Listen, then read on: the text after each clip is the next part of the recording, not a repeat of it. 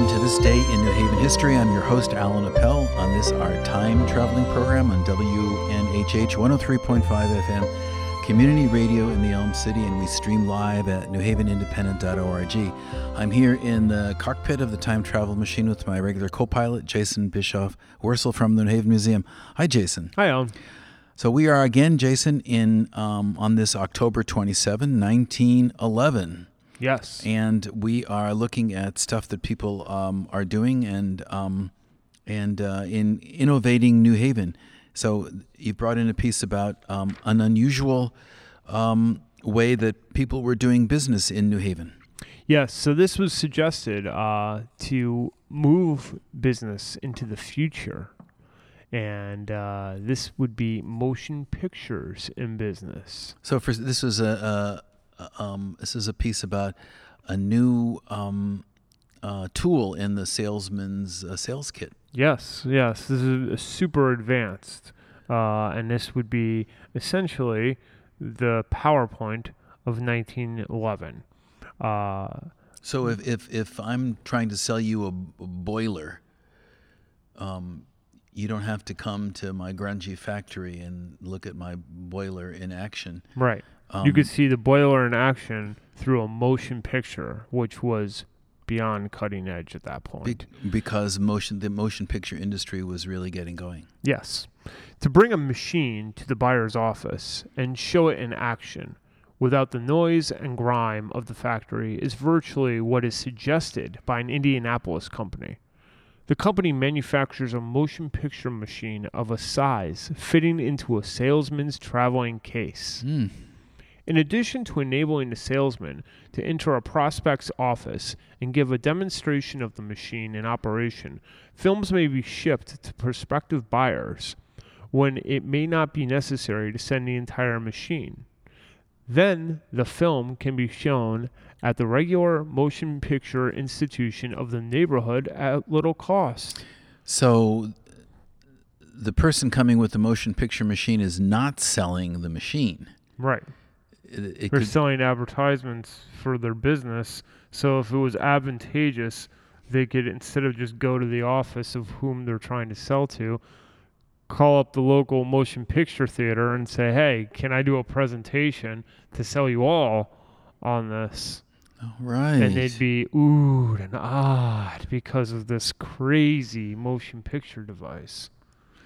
You know, I have this vivid image for some reason again of another scene, which I think I, I quoted uh, on a previous episode of the Music Man, where they all the salesmen are in the, um, the wonderful movie with uh, Robert Preston um, from the early 19th, late 1950s, I think, and all the salesmen are on a train, and they all they all get off at a, a, a small town, and you know they carry their suitcases and what have you. And there's the guy who's last to get off the train. He's an anvil salesman. so he carries an anvil with him, and he, he he's the only one who can pick it up. Right. anyway, had he a motion picture machine, he wouldn't have to had carried his anvil. No, it him. wouldn't. The picture machine is equipped with an attachment for showing single slides, which of course may be colored or may be reproductions of drawings to elucidate features of the design, not conveniently explained with the motion picture. Of course, with a motion picture machine, the reels may be stopped at any point and a definite operation studied with care. So th- this wonderful phrase here, uh, uh, the um, the film can be shown at the regular um, motion picture institution of the neighborhood. So where was our first New Haven motion picture institution? I know out in Westville, at what's now Lyric Hall, there were. Uh, there were early movie theaters, and, and, Yes. and before that, kind of variety show burlesque places. But where was the first place that actually showed a motion picture, which, as as you mentioned before we went on the air, um, a Birth of a Nation and those big films were being presented with the technology about 1915, five years later. Yes. Uh, I want to say this uh, was the, the perhaps the Poli's, one of the I believe it was Poli's Bijou.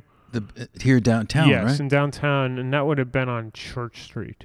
Um, what year do you think you could could you because there were they were perfecting doing the action sequences, and the movies I think were quite brief, like 12, 15 minutes. Right, right. But this Um, would be where Well, as far as where the Lo- theater the would be location located, of the of the around Church Street, uh, Church Street, and, and and actually going back to episodes that we talked about a few weeks ago with the Church Street project Hmm. when the mass demolition came through, uh, several of the old theaters uh, were knocked down. So you had things like uh, the Poli Theater, uh, the Poli Bijou. Um, uh, so these theaters that were essentially at that point uh, more vaudeville type theaters generally were converted over to movie theaters as well. Hmm. Um, and really often that just meant kind of, especially with silent films, was just rolling, in, installing a screen or or already having a screen there for a backdrop and just rolling that down to project. right. Um, They became a lot more advanced uh, as time went on, and specifically built for uh, for movies. so here we are in 1911, and you're right. The, the the first public screenings of movies at which admission was charged apparently took place uh, in 1895 um, by someone named Woodville Latham and his sons. They produced movies, and uh, I guess they. Let me see. They somebody's trying to give them equal credit with the Lumiere brothers in France Hmm. in, in in making the first um, motion pictures. That would make sense. Yeah. Well, in addition to the motion picture machine and motion pictures, um, there's also big action. Where is it, Jason? At the new Hotel Taft, which w- which which was about to open. Yes, the Hotel Taft was uh, nearing completion at this point and would be completed in a few months. And this was uh, the state of the art hotel that was being built here in New Haven. And we visited a few months ago. We celebrated Uh, the show's first anniversary Yes. in in in the- in Ordinary, the restaurant which uh, Jason and Tim and the owners there explained to us was um, the air conditioned tap room. yes. So like the one of the first The air first air conditioned. conditioning.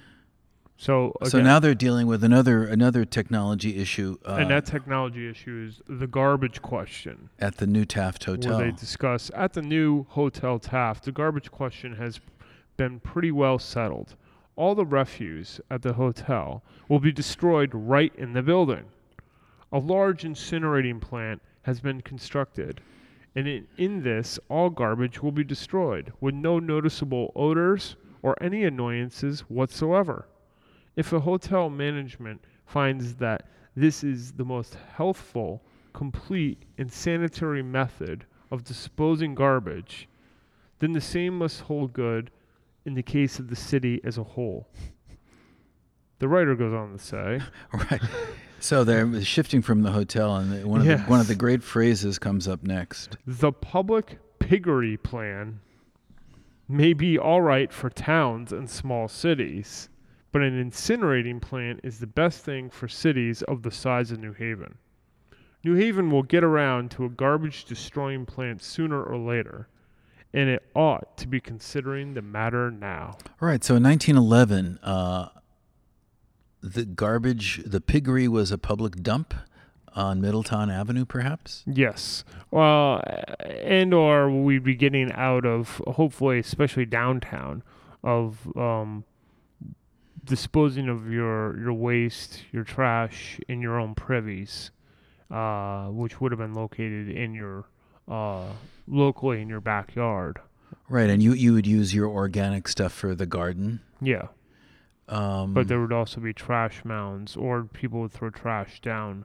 Uh, and being privy would be kind of like their outhouses, Right. etc. But by this point, that really would have been uh, phased out a lot more. Uh,